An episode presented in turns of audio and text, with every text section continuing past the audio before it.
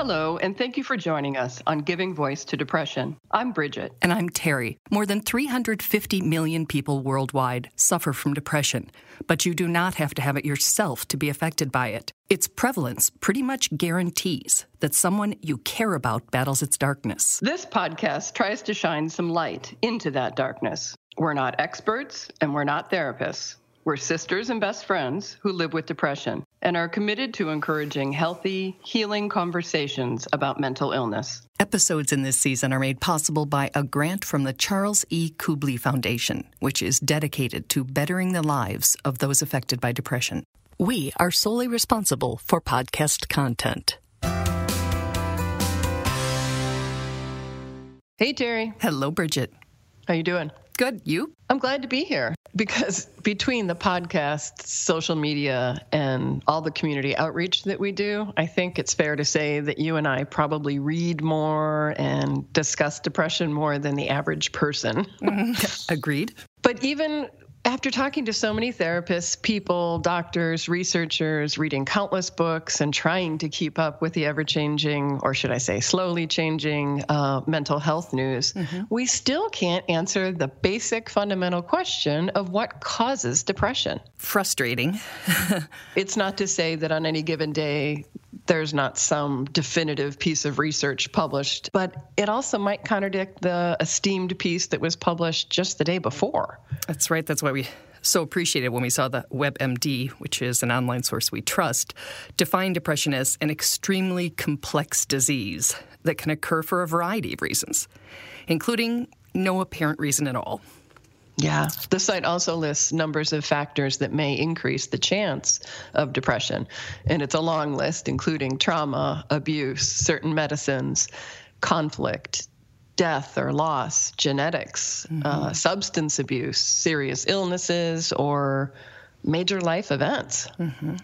It points out that clinical depression is different from the normal response to stressful life events since it involves a range of symptoms, including feelings of low self worth, thoughts of suicide or death. And the one that breaks my heart is the inability to experience joy. Mm-hmm. I think that's anhedonia, which is a, a great word, but a sad thing. Today's guest, Cindy, adds a symptom to that list, which is guilt. While she first began experiencing depression after the birth of her first child, it wasn't until years later that she understood and experienced just how deep, dark, and frightening depression's depths can be.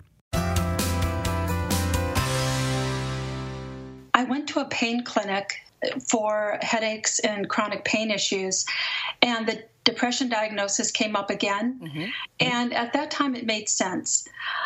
And I started on uh, actually two antidepressants that work together.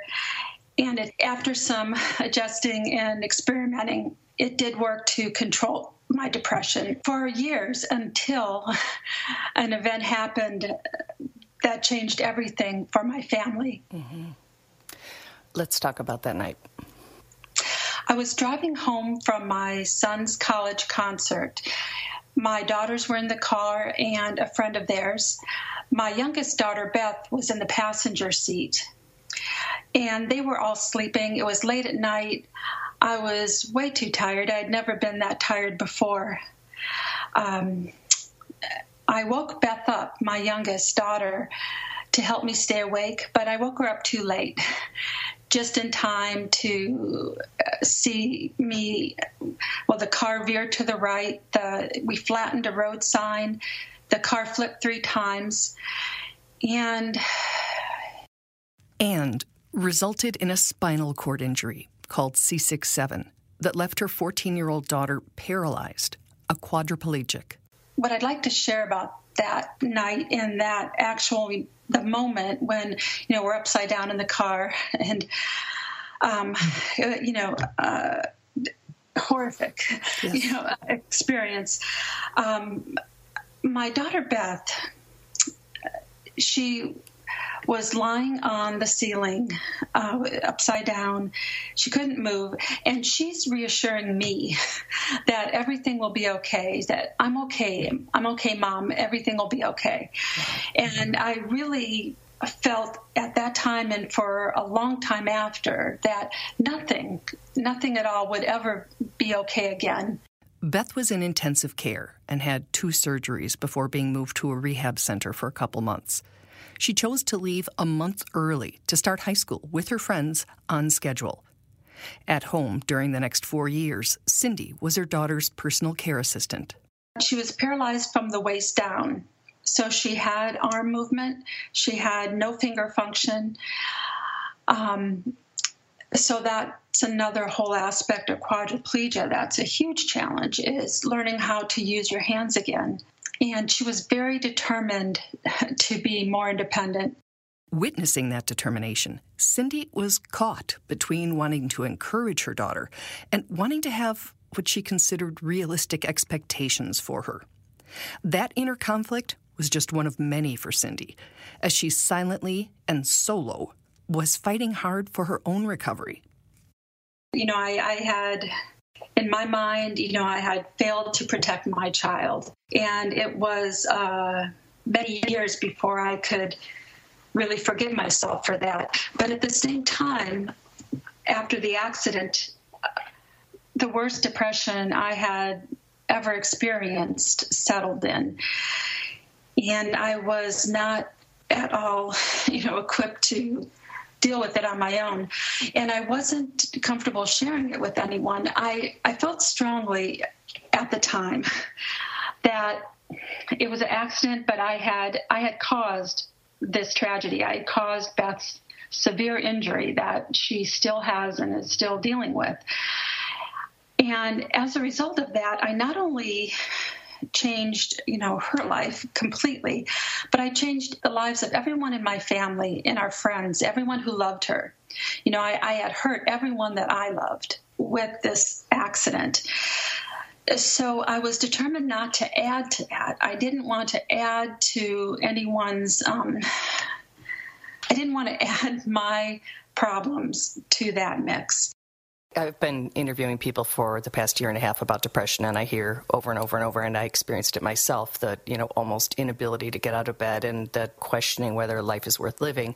I cannot even fathom having the mix of emotions that you would have post accident on top of that. It just sounds like it would be a crushing weight.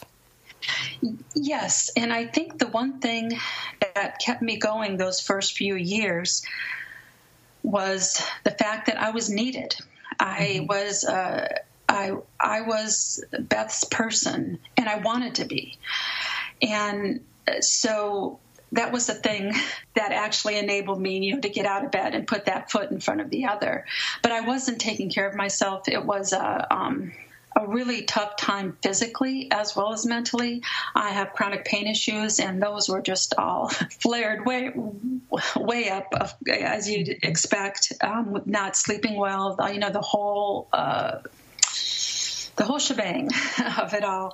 Um, the other aspect of my mental health at that time is I didn't feel worthy it was sort of like the lies that depression tells us. You know, as you've, I, you know, I, am sure you understand that. You know, I somehow deserved this. Uh, I think it tied in with the guilt.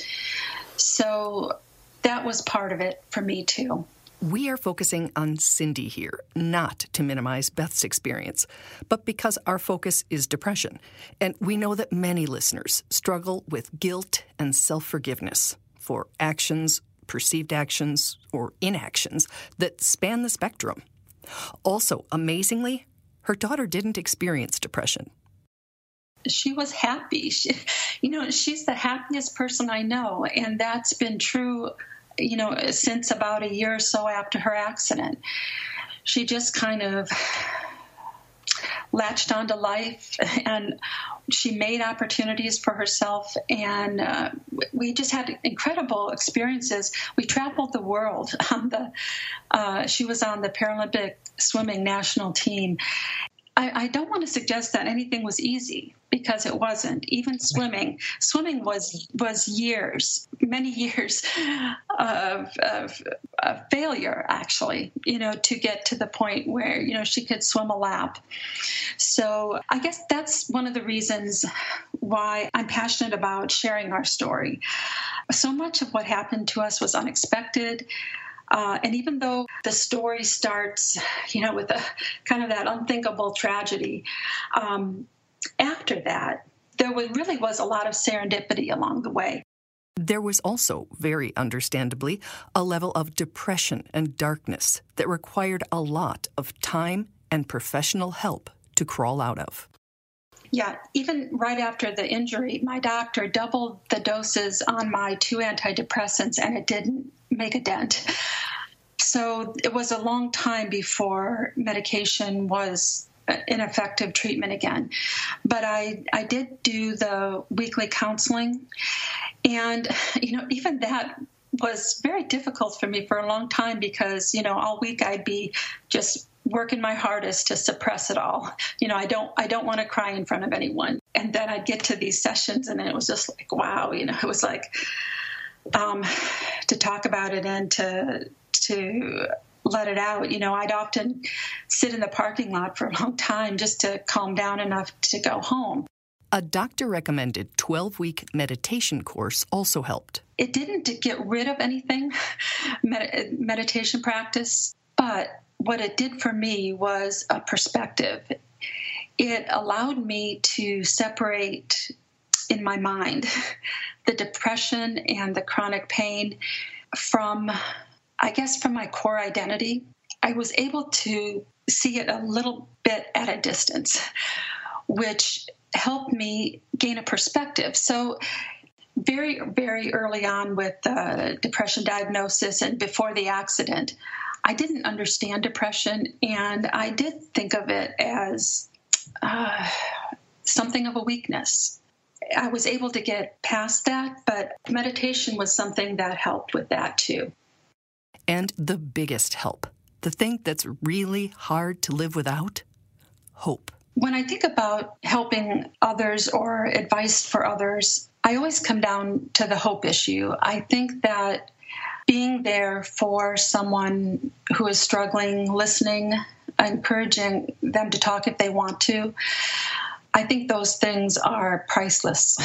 And I'm sure that my healing process would have been much quicker if I had reached out to people I love uh, about my struggle.